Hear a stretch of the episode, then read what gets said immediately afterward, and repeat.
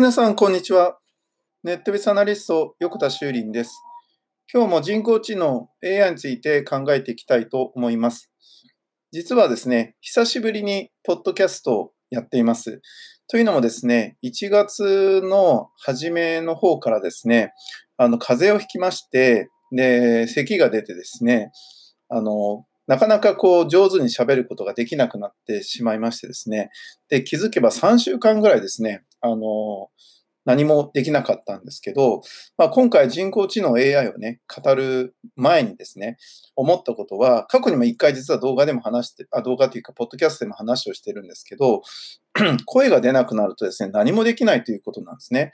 例えば僕の場合は動画撮影ができないんですよね。そして、ほとんどの入力っていうのは音声入力をしているので、音声入力ができない。そしてですね、何よりも毎日講演をしてるんですけど、講演ができない。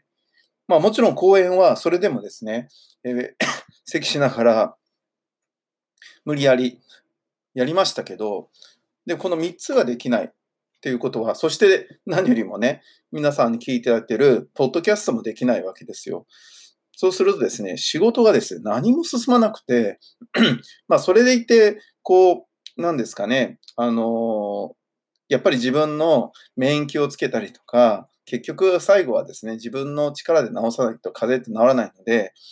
どうしてもですね、早く寝なきゃいけないとかって思って、早く寝るんだけど、で、早く寝たからといって、すぐね、一日で治るような小学生と違うので、治らないと。だから結局3週間ですね、そんなうだうだしていましたので、本当に仕事が止まってしまって、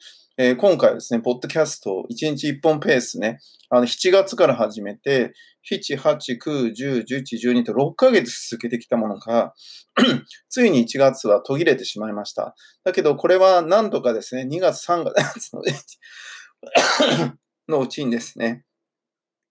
取り返しをしてですね、また、1日1本ペースに戻せるようにですね、少しだけ、巻き気味で、動画、音声をですね、撮っていきたいと思いますので、またお付き合いいただければなっていうふうに思っています。皆さんもですね、インフルエンザも流行ってますし、気をつけて、いただきたいっていうことと、マスクやうがい、そして消毒などね、やって、いいものを食べて、早く寝て、